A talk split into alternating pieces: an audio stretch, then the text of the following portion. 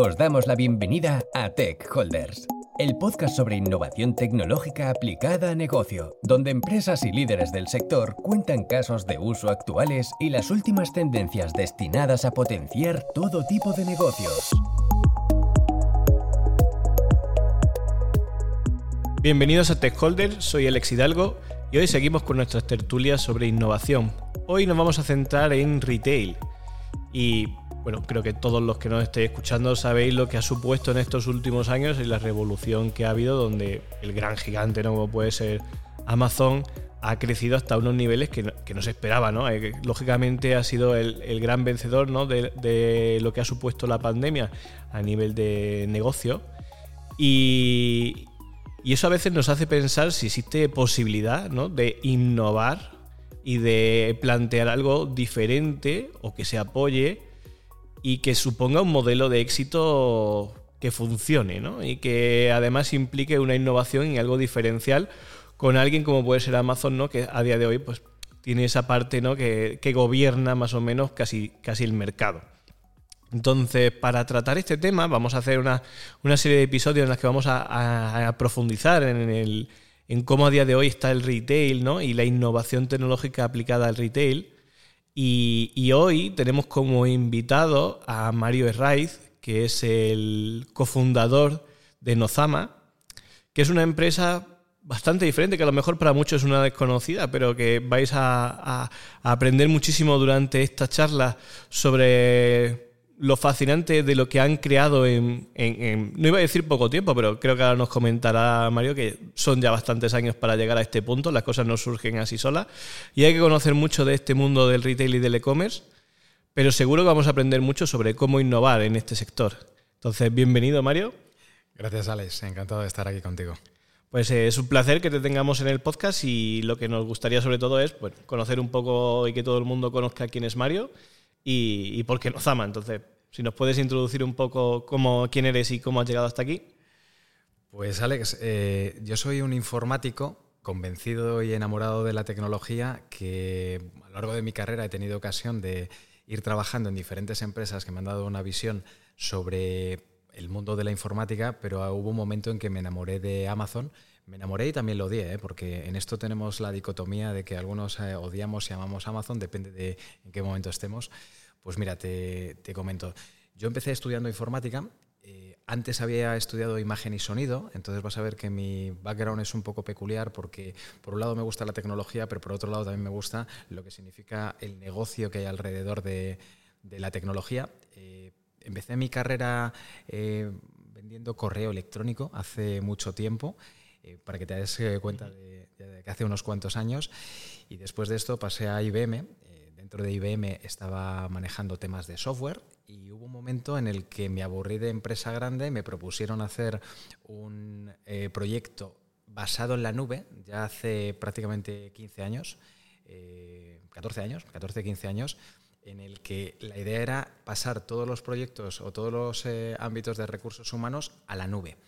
Ahora ya hablamos de nube, hablamos de cloud computing y todo el mundo lo tiene muy interiorizado, pero hace 14 años el decir, vamos a coger todos tus procesos de recursos humanos, los vamos a montar en una plataforma en nube y vas a ser capaz de hacer desde un coaching virtual hasta un 360. Eh, a mí me pareció fascinante, no tenía ni idea de recursos humanos, pero yo sabía que el tema de la nube y el cómo hacer llegar este tipo de plataformas SaaS a clientes finales podía ser una oportunidad. Y ahí me encontré en el 2008 en el que quizá no era el mejor año para hacer un movimiento de este tipo y no era, un no era un año para hacer un movimiento de este tipo porque en el 2008 todas las empresas estábamos pensando en cómo acortar eh, gastos y no tanto en cómo mejorar eh, los entornos de, recursos humanos.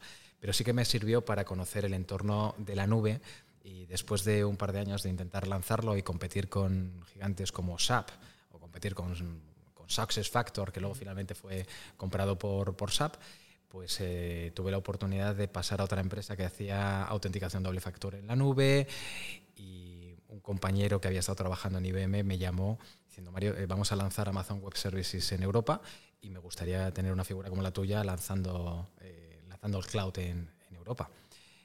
a mí eso me pareció fantástico, me pareció que era el momento ideal de hacer el cambio y me lancé a hablar de cloud computing y a hablar de Amazon ya hace 11 años, donde cuando hacía una conferencia y preguntaba cuántos de la sala habían comprado en Amazon en ese momento, ninguno levantaba la mano.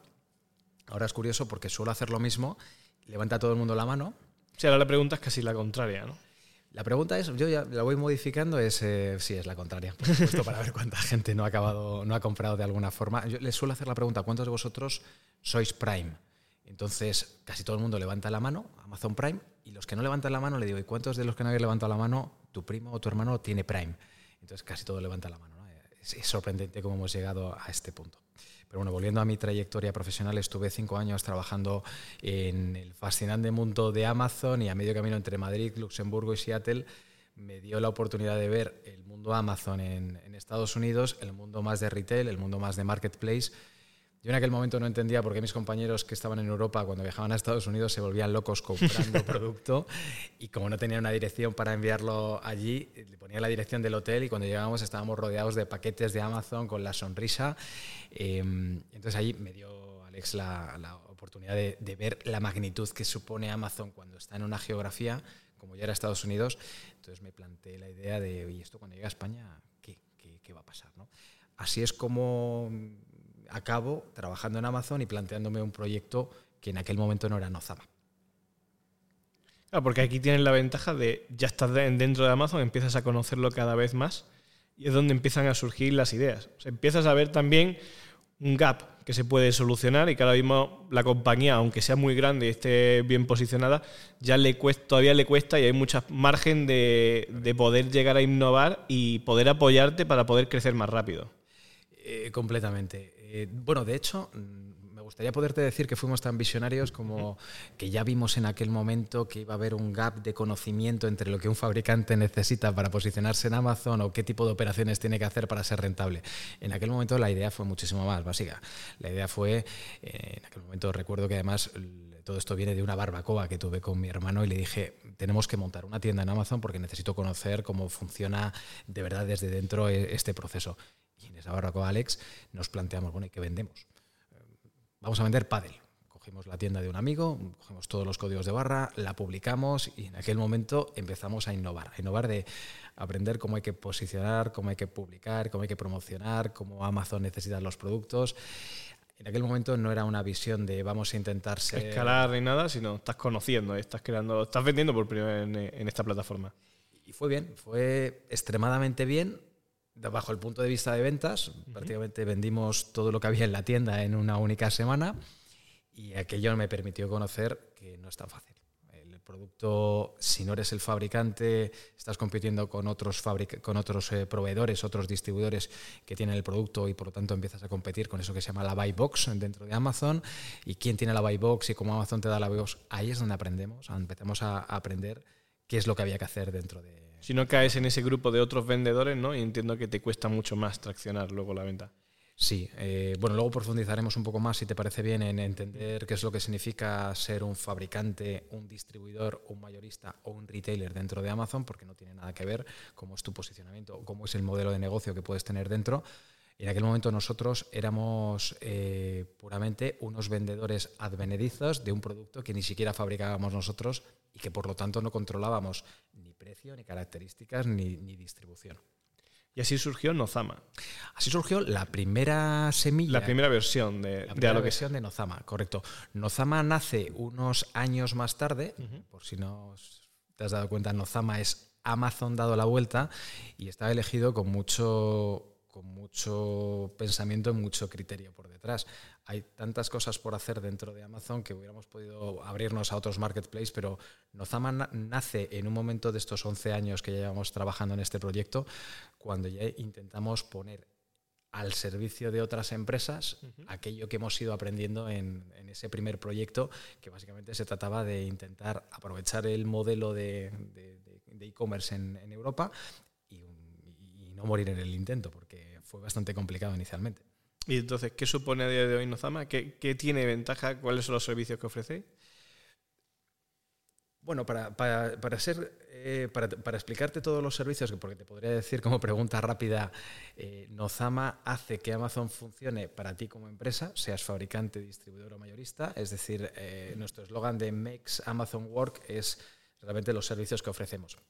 Para poder hacer que Amazon funcione para ti como vendedor, pues primero hay que preguntarse quién eres tú como vendedor, porque la respuesta rápida que te podría dar es Hacemos desde el posicionamiento, la publicación, la promoción, la venta, atención al cliente, los envíos, la logística, los, eh, la facturación, es decir, un mare magnum de, microservicios que tenemos que realizar, pero claro, todo depende de cuál sea tu figura dentro de, dentro de Amazon.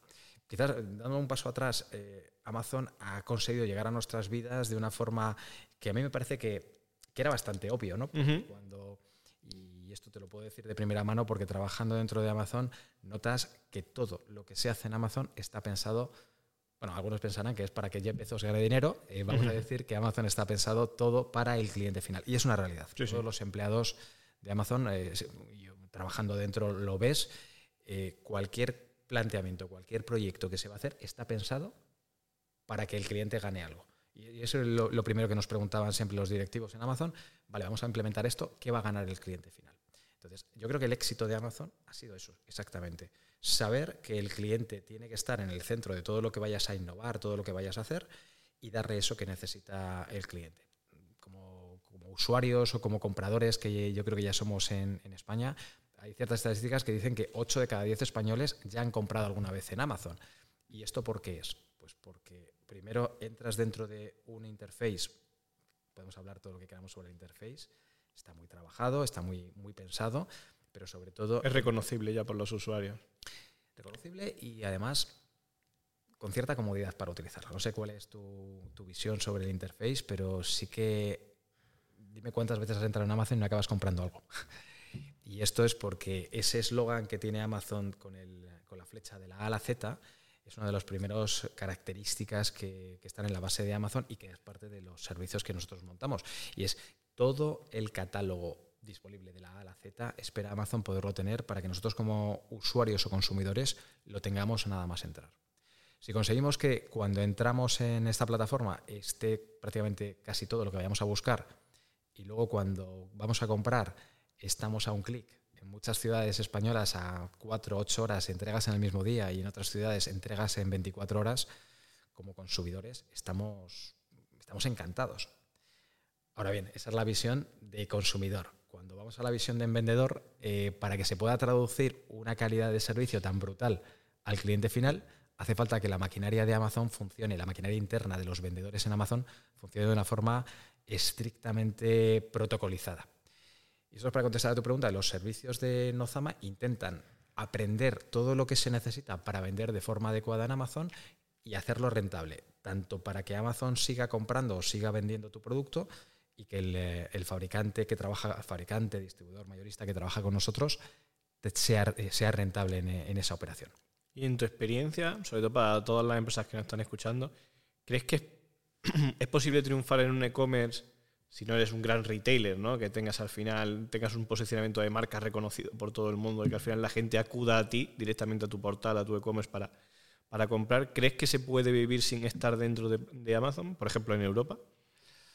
Pues es una buena pregunta. Yo antes de contestarla me plantearía eh, quién somos o quién eres tú como, como vendedor. Yo siempre suelo hacer la diferenciación entre tres modelos distintos. Eres fabricante, por lo tanto diseñas tu producto, controlas producción, controlas precio, controlas la distribución. Eres un retailer, me voy al otro, es simplemente un vendedor más de ese fabricante, o eres un mayorista que acumula producto y tiene ciertas ventajas de, de compra.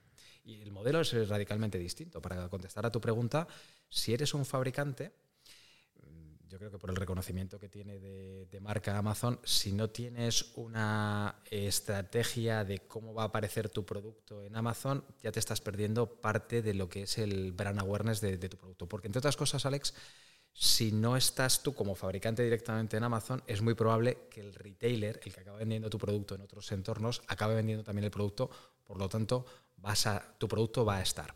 Si estás en el medio y eres un mayorista que tu visión de negocio es acumular, tener mayor potencial de compra y vender de forma, digamos, no diferenciada o no específica cientos o miles de productos, eh, no es necesario tanto el posicionamiento, etcétera, pero claro, la capacidad que te da de, ancho de banda de publicar tus productos y venderlos a través de Amazon es brutal.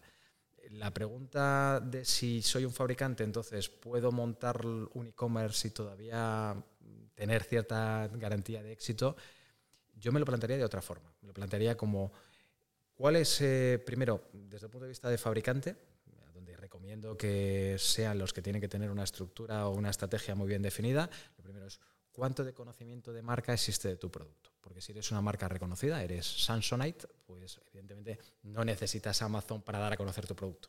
Sigue siendo válido mi argumentación de que si Samsonite no coge control sobre cómo se promocionan o se posicionan sus productos, cualquier retailer lo va a hacer. Pero si no eres una marca conocida y eres una marca nueva o con relativamente poco conocimiento de marca en el mercado, Amazon es perfecto. Tienes un sitio donde puedes empezar a promocionar tu producto y puedes utilizar un único punto en el que puedes hacer conocer tu producto, eso sí, con una inversión que va a ser bastante alta, porque el catálogo de Amazon eh, está calculado del todo, pero podemos decir que ronda los cientos de millones, miles de, casi mil millones de, productos. Por lo tanto, intentar posicionarte ahí dentro eh, o lo haces muy bien desde el punto de vista posicionamiento orgánico, posicionamiento eh, después pagado, o si no, te va, te va a costar mucho. Pero también pensemos en cómo actuamos nosotros como consumidores finales. Normalmente cuando encontramos un producto en Amazon que nos gusta, hemos conseguido llegar a, ese producto eh, y no conocemos la marca, ¿qué hacemos? Nos intentamos no sé cómo lo haces tú. En, mi caso. Sí, ir a lo mejor a la marca, buscarla, ¿no?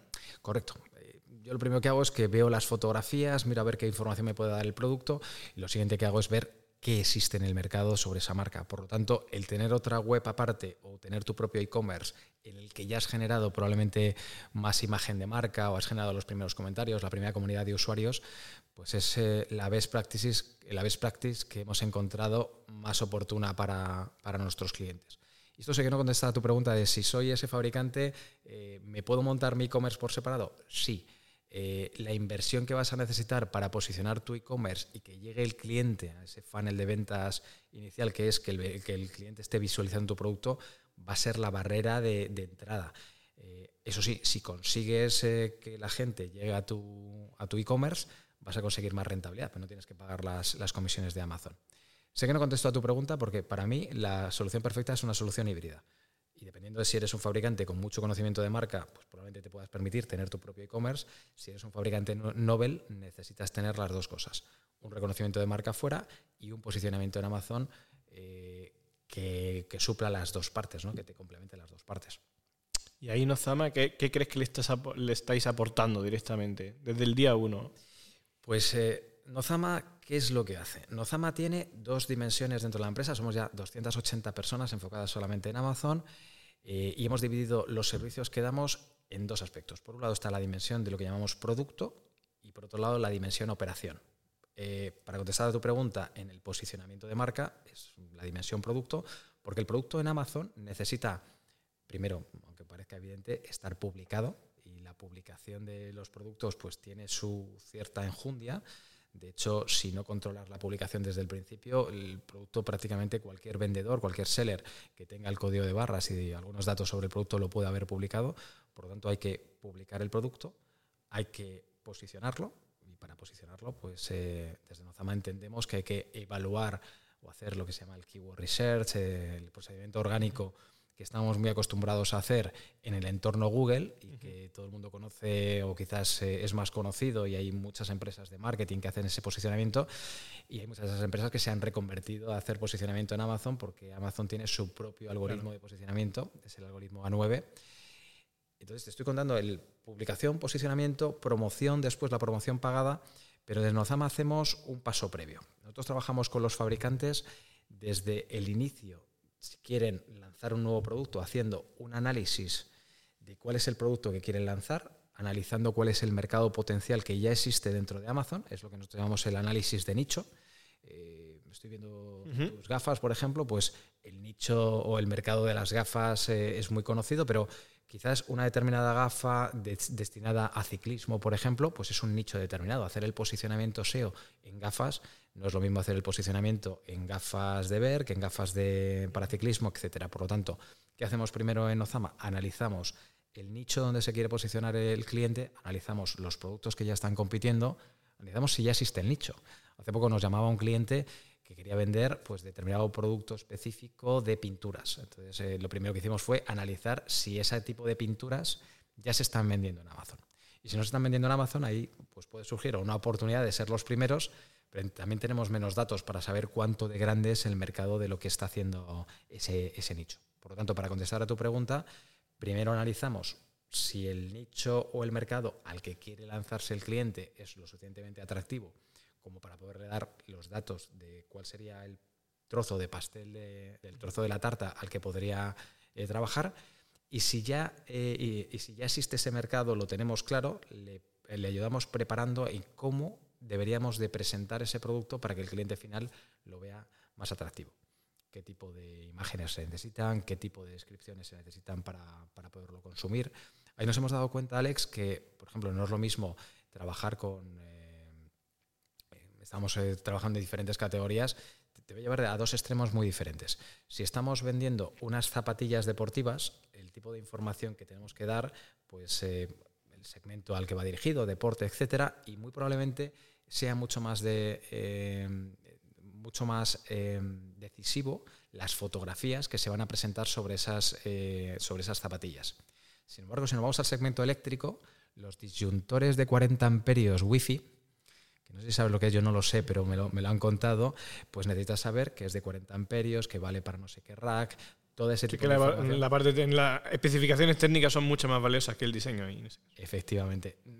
Por muchas imágenes que me pongas del disyuntor wifi de 40 amperios, no lo voy a decidir porque, por las fotos, sino que lo voy a decidir por, el, tipo de especificaciones. Por lo tanto, el analizar a qué nicho nos vamos a ir, analizar qué tipo de contenido es el que tenemos que publicar, hacer ese contenido, publicarlo y presentarlo es la diferenciación que hace Nozama sobre cómo trabajamos la dimensión de producto. Entonces, entendiendo ya, creo que ha quedado bastante claro la parte de, desde el punto de vista de negocio, qué innovación estáis atrayendo y cómo estáis consiguiendo además en base a vuestro conocimiento y a todos los años que lleváis ya trabajando en Amazon, no solo seguir generando vosotros, sino ayudar como otra plataforma más, ¿no? En la que estáis ayudando a otras empresas a cómo posicionarse, cómo vender y cómo sacarle el máximo partido a, utilizar Amazon como, e-commerce para posicionar todos sus productos. Desde el punto de vista tecnológico, ¿qué añadís, qué tiene vuestra plataforma que haya hecho que sea diferencial? Eh, para responder a esa pregunta hay que analizar por qué llevamos 11 años. Startup no nos podemos considerar. Ya no. Como startup eh, creo que ya hace tiempo que pasamos esa, esa fase pues Alex, eh, creo que el valor diferenciador tecnológico, y de hecho la tecnología ha sido lo que nos ha hecho poder ser rentables dentro de, dentro de Amazon. Aprendimos desde muy prontito, de hecho, en estos 11 años trabajando con Amazon como vendedores, no externalizando y ayudando a otras empresas, sino trabajando como el propio vendedor que vende en Amazon, hemos tenido momentos muy duros. Y, y seguro que muchas de las personas que nos estén viendo, si ya han trabajado como seller o han trabajado como vendor, vendiéndole directamente a Amazon, eh, sabrán de lo, que les, de lo que les hablo porque el entorno Amazon como cliente es fantástico, pero el entorno Amazon como vendedor es un entorno duro y es un entorno complicado. En nuestros 11 años hemos ido pasando por fases en las que hemos ido implementando una metodología de trabajo con personas, íbamos supliendo básicamente más personas que iban teniendo más ojos dentro de nuestro negocio en Amazon, intentando primero con Excel solucionar los problemas de publicación, de posicionamiento, de operaciones, de pedidos, de envíos, etcétera, y rápidamente nos dimos cuenta que no era, no era eh, suficiente tener ese tipo de herramientas, era necesario integrarnos dentro de los procesos de Amazon construyendo una plataforma de software que fuera, eh, que fuera poniendo las barreras de seguridad que nos, hemos ido encontrando en el camino, que nos han que era donde realmente estábamos encontrando los, los problemas. Por ponerte ejemplos, y fíjate que no te estoy hablando todavía de la dimensión producto de posicionamiento o la dimensión operaciones, donde realmente empezamos y donde nos encontramos los mayores problemas fue en la dimensión operaciones. Es decir, empiezo a vender en Amazon, consigo que se venda el producto, pero luego hay que enviarlo, hay que cobrarlo, hay que enviárselo a Amazon, hay que lidiar con esos charback, con esas devoluciones, etcétera. Te voy lanzando mensajes eh, o palabras, aquellos que ya sean vendor de Amazon, el tema de los charback, shortage claims y todo este tipo de cosas lo van a entender muy bien y luego si te parece te explicaré un poco más. Sí, porque la mayoría seguramente no. Pues ahora te explicaré un poco más por qué se producen todo este tipo de penalizaciones dentro del trabajo con Amazon, que están muy orientados a que Amazon sea una herramienta súper optimizada para que el cliente final tenga el producto que necesite. Pero para dar respuesta a por qué tenemos o por cuál es nuestro valor diferenciador, tuvimos que montar una plataforma tecnológica que implementa todos estos servicios que, te estoy diciendo. Por un lado, montamos una microespecialización. En Ozama tenemos personas que son periodistas que crean el contenido, personas de marketing que son los que crean el posicionamiento, el posicionamiento orgánico, el posicionamiento pagado. Tenemos a personas de atención al cliente, personas de finanzas para la contabilidad, personas de logística, de incidencias, de seguimiento, de envíos. Hemos ido colocando micro, eh, digamos, departamentos, pero para unir toda esa metodología eh, era necesario primero tenerla documentada, pero por otro lado implementar también una barrera, una plataforma que sea capaz de ayudarte a publicar miles de productos, a gestionar la creación de contenidos de miles de productos con sus variantes, con sus diferentes países, las traducciones a, cerca de 10 idiomas, 15 idiomas, dependiendo de las plataformas donde vayas a estar.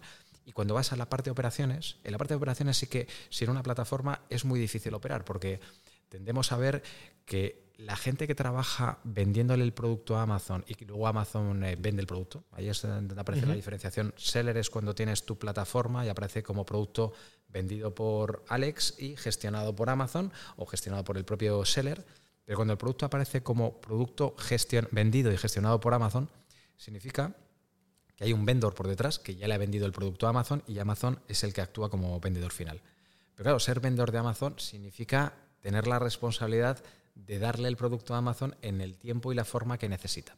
Y esto me sirve para, contarte el por qué eh, hay mucha, especialmente ahora, hay muchas empresas que se están planteando si dejan de trabajar con Amazon. Eh, precisamente por esto, porque no han entendido o no han conseguido entender bien todos los procesos que necesita Amazon, ponerlos en práctica de una forma en la que Amazon lo necesita. Por no profundizar demasiado y no, no, demasiado, imagínate que tú como consumidor final quieres eh, las gafas que llevas ahora puestas, las ves en Amazon eh, y las acabas comprando. Como tú hay miles de personas que están buscando estas gafas y Amazon lo estudia absolutamente todo, todo tu comportamiento dentro de la página. ¿Cuántas veces has entrado a verlas? Si venías de ver esas gafas en, de otras, pero acabas entrando en estas y acabas metiéndolo en la cesta de la compra si tiene buenas reseñas, si tiene muchas devoluciones, todo eso se calcula de tal forma que Amazon es capaz de inferir cuál será la demanda de estas gafas en las dos, tres, cuatro próximas semanas. Si Amazon tuviera que comprar de forma manual, tuviera que poner una persona que entendiera de todos los segmentos en los que opera y que lanzara órdenes de compra a los eh, fabricantes, a los vendors, para provisionarlo y meterlo en los almacenes, enviar al almacén adecuado y ponerlo a tu disposición, probablemente no tendrías las gafas en el tiempo que tú necesitas. Por eso Amazon ha diseñado una metodología de trabajo de provisionamiento de producto para los vendors que es extremadamente, digamos, estricta y que o la entiendes muy bien o si no vas a cometer un montón de fallos que te van a hacer que, no sea rentable. ¿Y por qué no es rentable? Porque si lo piensas, tener una plataforma como Amazon automática provisionando ese producto sin nadie detrás que lo esté controlando, es decir, que nadie controla los lanzamientos de, pedidos a, vendedores finales, o esa plataforma tiene unas, eh, digamos, unas penalizaciones muy estrictas para que cumplas con, los, con los SLAs de trabajo, o si no, Amazon empieza a penalizarte. Nuestra plataforma tiene implementada toda esa, toda esa metodología de trabajo y va cumpliendo, va cumpliendo con eh, digamos, eh, la metodología de trabajo, la forma de empaquetar, la forma de confirmar los pedidos, la forma de enviarlos, la forma de empaquetarlos y de etiquetarlos, la forma de facturarlos. Esta plataforma cumple con todo esto y nos ha permitido en estos 11 años irla modificando con una experiencia para que realmente seamos eh, rentables. Por eso me permito decir que donde está el valor fundamental de Nozama es en la experiencia. Eh, llevamos 11 años cogiendo esa experiencia para montar esta plataforma y probar que es rentable.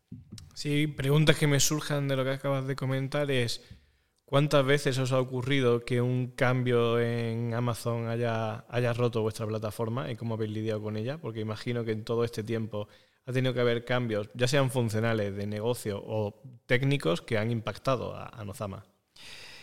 Pues mucho más de lo que te esperarías, Alex. Eh, también hay que entender qué tipo de cambios son los que te rompen o qué tipo de cambios son a lo que estamos acostumbrados. Cambios hay todos los días. todos los días eh, y te intentaba contar de forma muy rápida por qué Amazon tiene todas estas, todos estos requerimientos.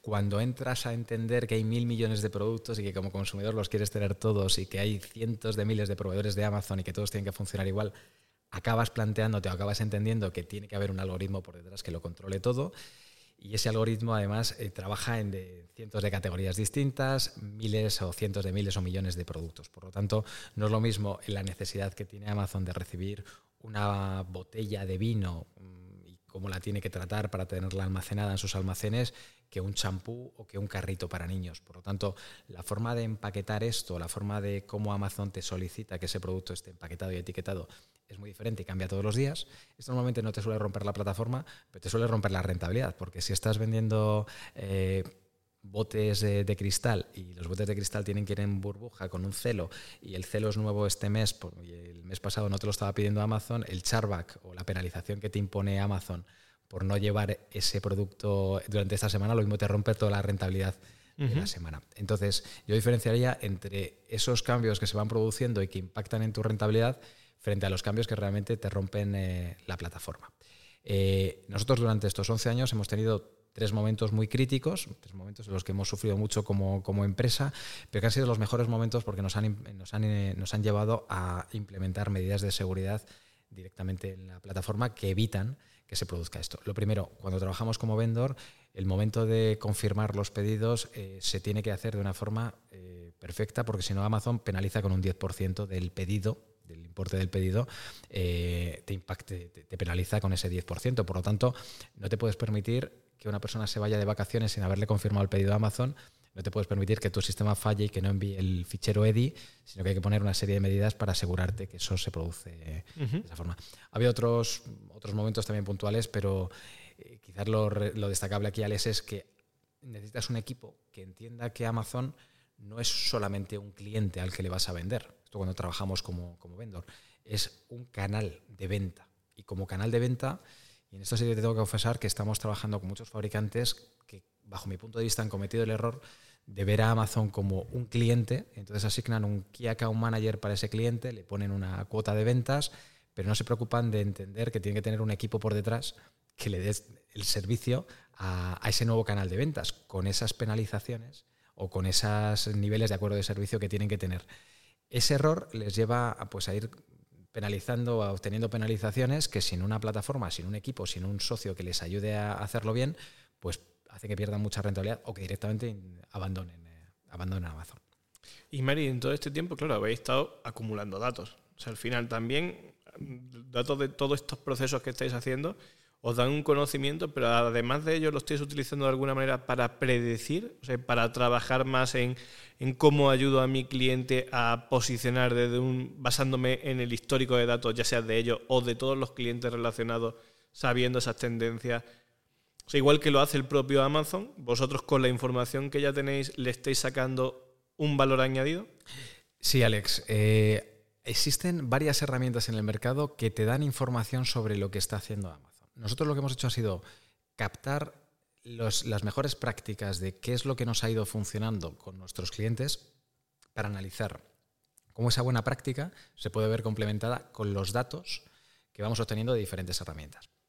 A ver, estamos trabajando con cerca de 200 empresas y con más de 900 marcas pero aún así, Alex, seguimos siendo una microgota dentro del universo Amazon. Por eso muchas veces cuando nos dicen cuál es vuestro potencial de crecimiento, pues eh, este año hemos vuelto a crecer a doble dígito, estamos haciéndolo muy bien, pero es que seguimos siendo muy pequeñitos. Y esto es para contestarte a que no es tan relevante la información que hemos podido obtener de las ventas que manejamos, sino como la buena práctica de hecho, le hemos dado un nombre. Internamente nuestra empresa tiene Nozama Analytics, que es una parte de la empresa que se encarga de hacer análisis de mercado, análisis de nicho, análisis de Big Data, para intentar entender mejor predicciones de, sobre nichos de mercado, como te comentaba antes, a intentar ayudar a nuestros clientes para poderle decir si es conveniente que entre en una determinada categoría o no.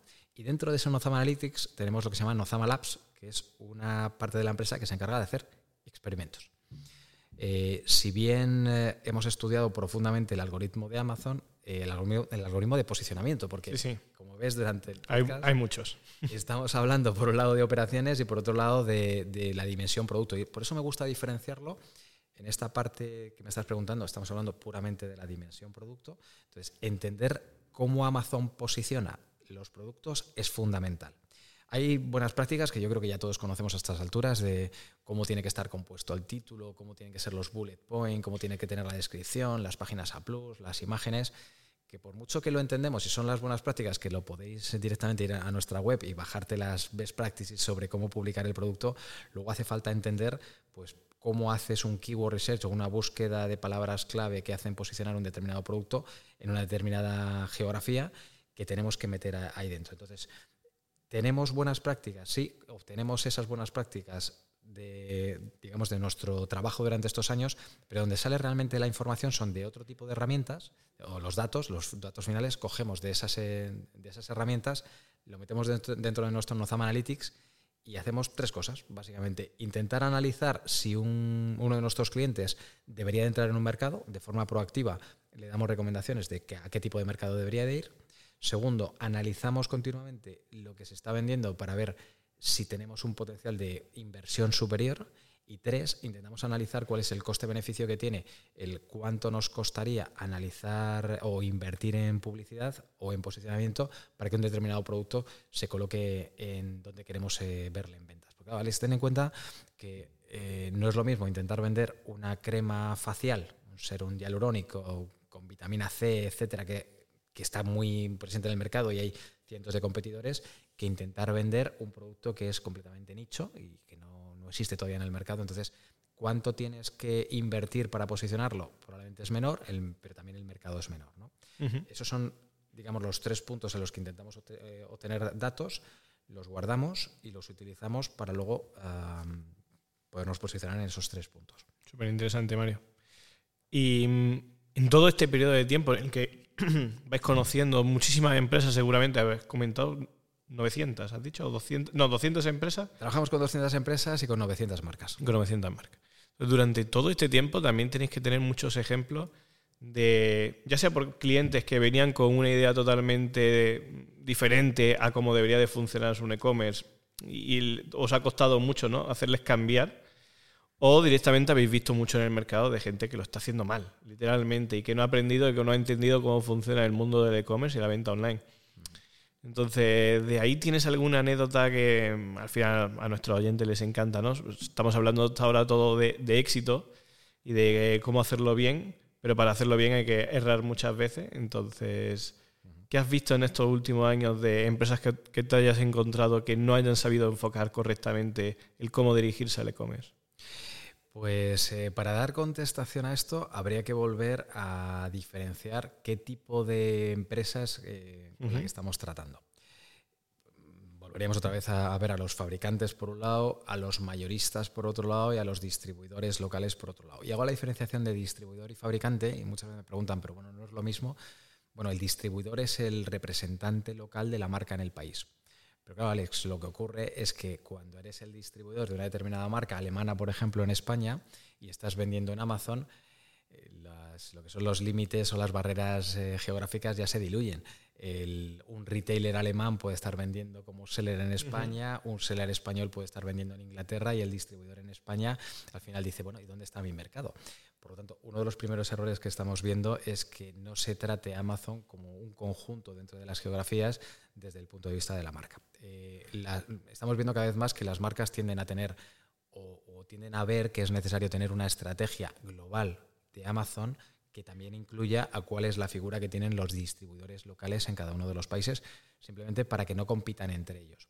Aquí volvemos otra vez más a diferenciar la estrategia o la dimensión producto y la dimensión operaciones. La dimensión producto, lo que tendemos a, recomendarles desde Nozama es que capte o que tenga la, estrategia de cómo el producto se va a publicar, se va a promocionar o se va a ver visto expuesto en toda la geografía de forma controlada desde el fabricante y que luego deje que cada uno de los distribuidores locales en cada uno de los países haga el negocio de venta, de venta final. Eso quizás sería demasiado fácil decirlo así desde un punto de vista de e-commerce, pero la realidad es que al venir al e-commerce y sobre todo en un marketplace como Amazon, las barreras geográficas se diluyen. Por otro lado, el fabricante, por, poner algunos de los errores que vemos en los fabricantes, y lo comentaba antes, eh, tiende a ver a Amazon cuando empieza a comprarle su producto para venderlo directamente a Amazon, tiende a verle como un cliente más. Entonces, tienden a no hacer una estrategia global de cómo eso luego va a impactar.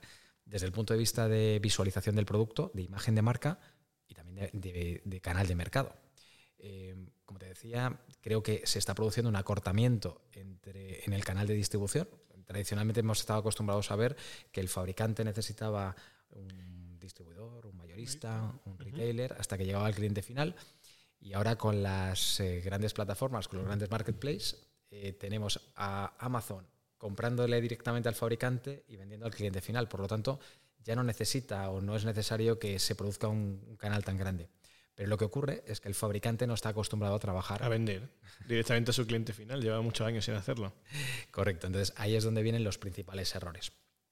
Y luego, por otro lado, el intentar eh, competir, pues, pues, te decía la diferenciación entre el fabricante y el mayorista. Cuando eres un mayorista y tienes un producto que has comprado a buen precio, pero eres, no eres el distribuidor, el fabricante local en el país, el, error que solemos eh, ver es intentar simplemente vender cualquier producto dentro de Amazon sin intentar tener una estrategia de precios, una política de precios o intentar invertir en crear el producto cuando luego lo puede acabar vendiendo cualquier, otra compañía.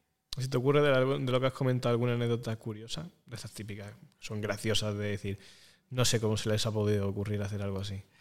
Bueno, te, voy a dar la, vuelta y más que una de, de algo malo, si me permite, vamos a poner algo bueno, eh, porque también se han dado situaciones en que creo que la anécdota buena o el, nuevo modelo de negocio eh, creo que es, eh, que es bueno comentarlo. En plena pandemia lo que hemos visto ha sido fabricantes que tenían todo su canal de distribución y sus tiendas cerrados eh, porque no tenían canal físico de venta, entonces ahí se dieron cuenta, todos despertaron que tenemos que tener un e-commerce propio, tenemos que tener una estrategia digital, etcétera, pero la realidad es que no tenían eh, canal de distribución. Entonces, en aquel momento hemos tenido detalles curiosos de llamarnos un fabricante diciendo, tengo mi fábrica cerrada, fabrico pinturas, barnices en concreto, eh, ¿qué hago, Mario? Bueno, pues hicimos un análisis de su barniz en concreto, cómo qué tipo de producto existía en el mercado, cómo se podía fabricar. Fabricamos en tiempo récord un empaquetamiento, eh, creamos el producto, él lo empezó a fabricar en pandemia y entonces directamente consiguió tener un producto. Em, diseñado y fabricado específicamente para Amazon y que solamente se vende en Amazon en, en un tiempo récord. No solamente hay anécdotas malas, sino creo que hay anécdotas buenas de cómo Puedes eh, utilizar un canal de este tipo sin cargarte tu canal que ya existente y colgar un producto nuevo en el mercado. Y en cuanto a la innovación tecnológica, es decir, hemos estado comentando ¿no? un poco todos los modelos hacia dónde nos van llevando, pero ¿creemos que hemos encontrado ya el límite del e-commerce? ¿O creemos que todavía tiene mucho más por dar? El e-commerce tiene muchísimo más por dar. Eh, el e-commerce ahora mismo creo que tiene ciertas limitaciones en cuanto a tipo de producto, por ejemplo. Eh, muchas veces buscamos un producto porque ya lo hemos visto fuera y porque sabemos que lo podemos encontrar online, mucho más eh, fácil de tenerlo en casa, más barato o por la comodidad que sea. Y sin embargo hay otro tipo de productos que no es tan fácil el comprarlos online.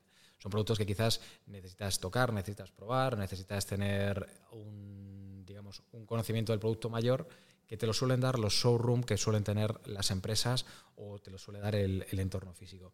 Todavía no hemos encontrado, aunque se está avanzando bastante en la capacidad de tener un objeto 360 grados y verlo como rota o incluso verlo cómo quedaría dentro de una habitación, pero creo que todavía nos hace falta el poder ser más inmersivos y poder tener una sensación más real del producto sin desplazarnos de nuestra de donde estemos, decir de nuestra casa, pero pero puede ser cualquier lugar, correcto.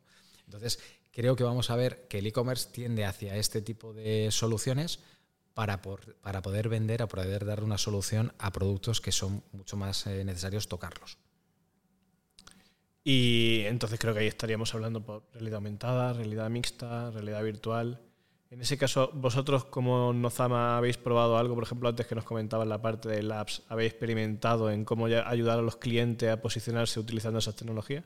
Sí, de hecho, eh, nosotros hemos intentado centrarnos en todo aquello que aporta un valor core al proceso Amazon, pero a medida que íbamos creciendo en servicios, pues nos íbamos dando cuenta que, por ejemplo, la imagen, la foto y el vídeo, las fotos y el vídeo son fundamentales. Como te decía antes, porque algunos artículos sin unas buenas fotografías no se venden, Y en otros casos, porque si directamente no tenemos el tipo de foto que necesitamos, el cliente veíamos que, que no vendía. Entonces, hemos tenido que montar internamente un laboratorio multimedia hemos empezado a, hacer nuestras propias fotografías y nuestros propios vídeos y hemos empezado a probar con los 360 grados y con esta funcionalidad que tiene Amazon de permitirte meter el producto y ver cómo quedaría el producto en la habitación.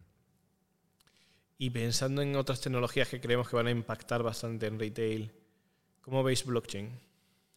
Bueno, yo soy un enamorado del, blockchain. Creo que mucho más allá de lo que está ocurriendo en los últimos meses en, los mercados de las criptomonedas, que bueno, creo que por un lado hace falta algún tipo de regulación y por otro lado precisamente la no regulación de la apertura que supone tener blockchains eh, descentralizadas y sin ningún organismo que realmente las controle es por un lado un beneficio y por otro lado un, inconveniente, como hemos visto, pues con la falta de regulación que ha tenido Terra y con la implosión que ha tenido la criptomoneda de Luna. ¿no?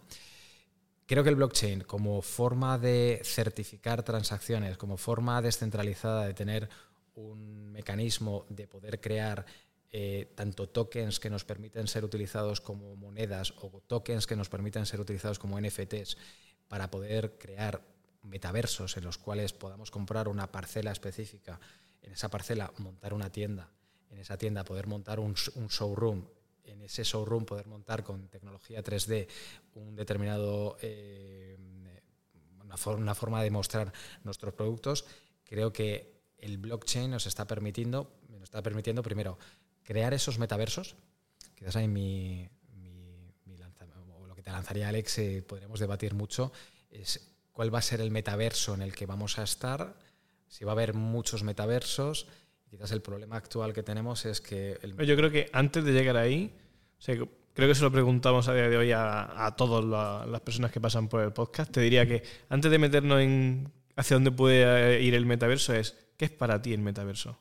Porque claro, tiene muchísimas interpretaciones muy diferentes dependiendo con todos los que con todas las personas que han pasado ya por el podcast. Entonces creo que también como es un tema de tendencia y que hay muchas visiones diferentes también dependiendo del sector que os dedicáis cada uno. Lógicamente, para vosotros el metaverso tiene una posición, posicionamiento u otro. ¿Cómo lo definirías? Esta pregunta no la había preparado. ¿eh? A ver, para mí el metaverso es eh, la representación virtual de tu entorno físico dentro de un entorno digital. No sé si he sido demasiado etéreo, pero eh, realmente es, la, conseguir tener un entorno digital que mimetice o que represente, pues desde tú como avatar o como persona que interactúa dentro del mismo, como empresa, nuestro, pues decía, las parcelas NFT, que son las que nos permiten tener un entorno físico dentro de, dentro de ese metaverso, pero para mí es un sitio en el que estamos replicando lo que somos en nuestro mundo real de una forma digital. Y entonces, ahora ya definido para ti lo que es el metaverso, ¿cómo crees que va a afectar al retail? Bueno, creo que va a afectar mucho porque, y lo estamos viendo ya directamente en algunos metaversos que ya existen y donde las eh, parcelas o, los, eh, o las propiedades empiezan a ser compradas por grandes marcas que quieren estar presentes en ese metaverso. Si se cumple esta predicción que el metaverso va a ser la replicación digital de, nuestro entorno físico cada vez vamos a pasar más tiempo en ese entorno digital y que ese entorno digital va a estar interconectado, las personas van a interactuar dentro de ese entorno digital, el e-commerce es una interacción entre un vendedor y un comprador. Por lo tanto, el e-commerce tiene que estar dentro de ese metaverso. Y como el metaverso intenta replicar nuestra visión de la vida real, pues tiene que empezar a dar esas funcionalidades que tenemos en la vida real y que creo que es justamente hacia donde vamos como consumidores, a tener una sensación mucho más realista en nuestra interacción en la compra que la que tenemos actualmente. Por eso antes intentaba posicionarte que nuestra interacción en, la compra ahora mismo habría que profundizar mucho más, pero sobre todo viene por busco un producto que ya sé, ya lo conozco y veo a ver dónde lo puedo comprar, o entro a comprar un producto que todavía no tengo decidido cuál es y entro a ver qué es lo que encuentro. Eh, entrar a ver qué es lo que encuentro significa que le tengo que dar más opciones al, al cliente final. Ahora mismo, pues el algoritmo A9 de Amazon va recomendando al cliente, pues basado en sus búsquedas anteriores, basado en sus recomendaciones, en lo que ha visto, en lo que ha comprado, le va recomendando producto. Pero claro, cuando estemos en el metaverso y además de tener información sobre lo que hemos buscado podamos tener información sobre con qué hemos interactuado, pues creo que el metaverso y los algoritmos de los e-commerce van a poder dar una información mucho más ajustada a las necesidades del cliente final. Aquí ya entraríamos en la controversia de hasta cuánta información permitimos que tenga el e-commerce. Bajo mi punto de vista, y en esto soy quizás un poco más eh, em, laxo, a mí me encanta que, que tengan tanta información sobre mí, sobre todo porque me puede dar muchas más recomendaciones a lo que necesito a veces a lo que necesito comprar en cada momento. Sé que como usuario final perdemos mucha de nuestra libertad, pero por otro lado, planteémonos cuánto de conveniente se convierte en nuestra vida por el hecho de que empezamos a recibir, te, llevo por otro sitio, montarte en el coche y que te diga que vas a tardar 10 minutos en ir al sitio donde normalmente comes a esa hora, pues a mí me parece un avance. Sabe que comes todos esos, en ese sitio todos los días, pero información Creo que de la gente que ha pasado por el podcast, este, esta conversación ha surgido muchas veces. yo creo que la lectura que a mí me pareció más correcta era el hecho de decir que al final el, el, usuario fuese notificado. Es decir, mientras que tú tengas claro para cuál es el uso de los datos, si el uso de los datos es para recomendarte productos, perfecto. Yo creo que donde puede haber más controversia es cuando se hace un uso de tus datos que tú no esperabas, ya sea por un tema de letra pequeña, por una cesión, por una venta de los datos, y los datos se convierten en objetos de otro tipo de negocio. Pero lógicamente a mí igual, me pasa lo mismo. O sea, a mí que, por ejemplo, hoy que estamos hablando de Amazon, conozca mejor tus hábitos, lo que compra y te recomiende, al final para mí es un ahorro de tiempo y al contrario, al final lo que genera además es ser mucho más eficaz ¿no? en encontrar aquellos productos que a lo mejor a ti te costaría más encontrar, porque estamos en un entorno virtual. Esto no es como cuando vas dando un paseo ¿no? por un espacio físico y, te van impactando diferentes cosas ¿no? y decides cuándo acercarte a ver algo. Aquí también es mucho más complicado cuando decías en un catálogo de miles y miles de millones. la única manera que tiene de que te, solo te muestre aquello un poco que son objetos o cosas que te puedan interesar y no todo el catálogo de 10.000 millones es a través de ese tipo de algoritmos. creo que es totalmente necesario. Creo que no sería posible el e-commerce como lo conocemos hoy sin, un tipo de personalización y recomendación de, los objetos que, estás buscando para comprar. Sí, sin duda. Eh, ya es un tema de, legislación o de regulación de qué uso se le pueden dar a esos datos y, evidentemente cuando damos consentimiento para que Amazon capture datos sobre nuestros patrones de compra, yo entiendo que lo estamos dando para que Amazon capture datos sobre nuestros patrones de compra, no para que se lo venda a nadie ni para que se haga otro tipo de uso. Eh, por favor, no, me entiendas como vía libre al no, no, que hace Mario y que pueda utilizarlo cualquiera, porque estoy completamente de acuerdo contigo. A mí me parece muy útil y no me siento atacado cuando bueno, no me siento atacado, pero me, resulta curioso, ¿no? Que estoy hablando contigo en un café y de repente cuando cojo el teléfono, la recomendación del producto que me, que me recomienda es sobre lo que hemos estado hablando, ¿no? Entonces, estoy de acuerdo contigo, es eh, bastante invasivo. Yo no tengo ningún problema en que todo eso eh, repercuta en recomendaciones, pero sí que hay que acotarlos. Claro, entiendo que exista, pero hay veces que los límites, ¿no? Que decíamos antes, sobre todo cuando no eres consciente, ¿no? De que está ocurriendo. Una cosa es cuando tú proactivamente estás buscando, que es lo que decíamos antes, y otra cosa es cuando tú no estabas, que, estás en un contexto totalmente diferente, como era este caso una conversación, y de pronto esa parte de publicidad y utilizando unos medios que a lo mejor tú desconocías, ¿no? Intentan posicionar ese producto.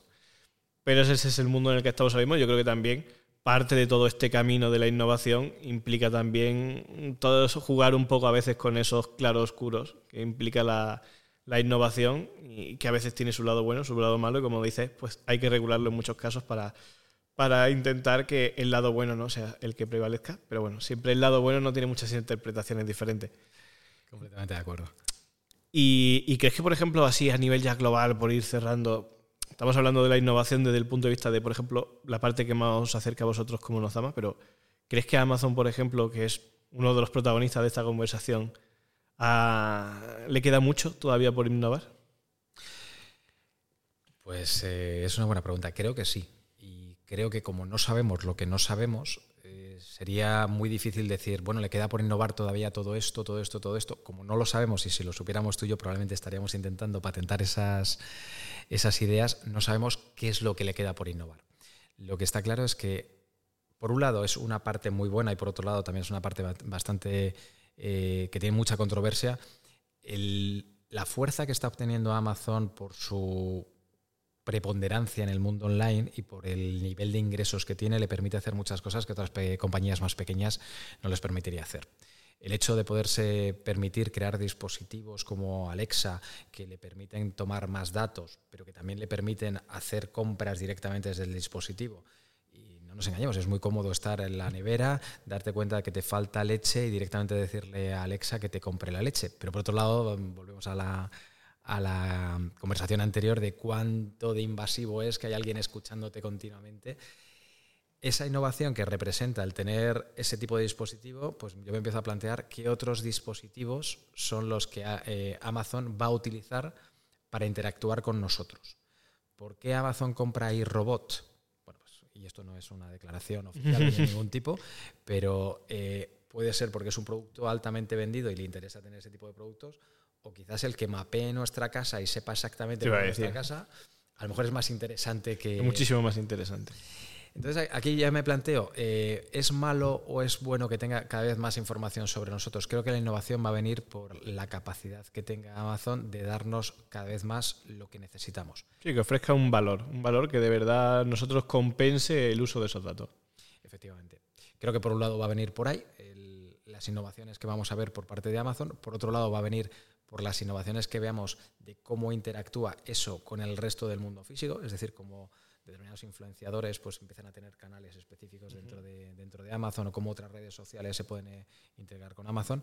Y como te decía al principio de la conversación, cómo es capaz de innovar en los entornos virtuales Amazon, eh, metiendo de ese entorno, digamos, ese supermercado que, o ese gran marketplace que es Amazon, como lo mete dentro del metaverso. Y para todos, pues, estamos ya un poco por, ir cerrando el podcast. Para todos aquellos fabricantes que nos puedan estar escuchando, ¿les animarías a, los que todavía no están a entrar, ¿no? a utilizar el e-commerce como plataforma Amazon para dar visibilidad de sus productos, vender sus productos? ¿O, o crees que todavía tienen que empezar más creando su primer e-commerce antes de lanzarse a la plataforma? Eh, no, Alex, eh, no, no, tengo un mensaje directo de decir, si eres un fabricante, tienes que estar en Amazon. Creo que no es tan blanco o negro. Como te decía al principio de la conversación, hay que analizar muy bien qué tipo de fabricante eres, qué tipo de reconocimiento de marca tienes, qué tipo de producto tienes y si es un producto que tienes que basarlo en un conocimiento más o en una capacidad de poder probar más el, el producto. Por lo tanto, mi recomendación no es, si eres fabricante, tienes que estar en Amazon la, conversación muchas veces la llevo, si eres fabricante, planteate cómo quieres estar en Amazon, porque la realidad es que probablemente vas a estar en Amazon. Si no lo haces tú directamente, alguno de tus retailers o distribuidores acabarán teniendo tu producto en Amazon. Por lo tanto, la, pregunta no es tanto si quieres o no estar, es planteate en tu estrategia comercial y desde el minuto cero cuando lances tu producto, cuáles van a cuáles van a ser tus canales de venta y tiene que haber un epígrafe para Amazon. Y ahí te tienes que plantear qué es lo que quieres hacer con él. O bloquearle para que no tenga tu producto, o dejarlo abierto y, controlar la imagen de tu producto dentro de Amazon, o tener tu propia tienda de Amazon, o utilizar a un distribuidor para que sea tu brazo extendido, o utilizar a Nozama para que seamos tu distribuidor en Amazon, que también lo hacemos. Tenemos eh, todas esas vías, pero no es tan blanco o negro. Yo volvería otra vez a, a analizar, eres un gran fabricante, ya tienes presencia multinacional, el decir, Amazon bloqueado tampoco me parece que sea algo que se puedan permitir por muchas razones. Eh, por el canal, intentaba hacerte el símbolo del canal de distribución. Por lo tanto, Alex, yo lo que haría es entender primero qué tipo de fabricante eres, tu tipo de producto, tu aproximación y como mínimo un epígrafe de cuál va a ser tu estrategia en Amazon. Pues creo que ha quedado clarísimo. Yo la verdad es que he aprendido muchísimo hablando contigo.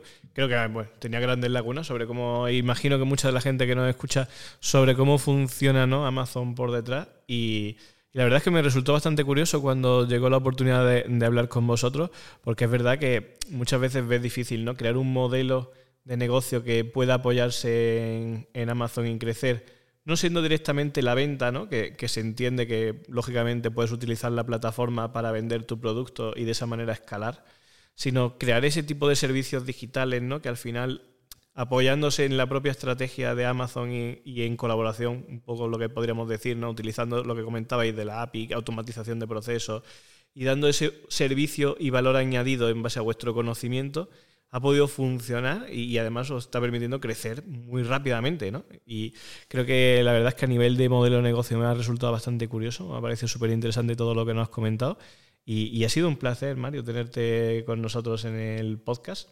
Espero que a todo el mundo le haya encantado igual que a mí.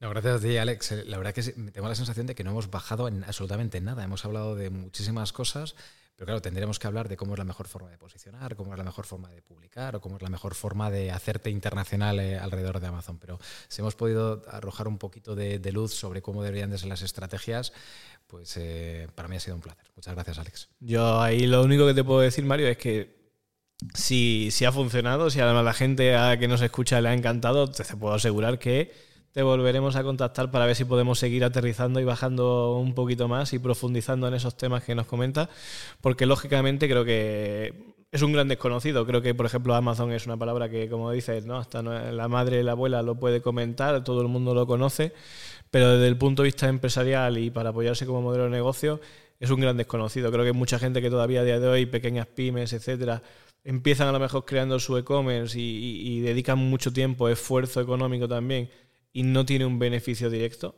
Y, al final aprender a utilizar bien esta herramienta y, y utilizarlas correctamente y, sinceramente, porque creo que pasa igual que pasa con los demás marketplaces, como existen de las, por ejemplo, para aplicaciones móviles, ¿no? Si que, que te puede funcionar en una plataforma y no en otra y que crecer no es tan fácil como simplemente publicar como comentáis, ya no solo el conocimiento del algoritmo, sino hacer una correcta estrategia, saber cuál es el momento, saber cuál es el nicho. hay muchísimas variables que son muy importantes entenderlas y conocerlas bien para que al final esto funcione.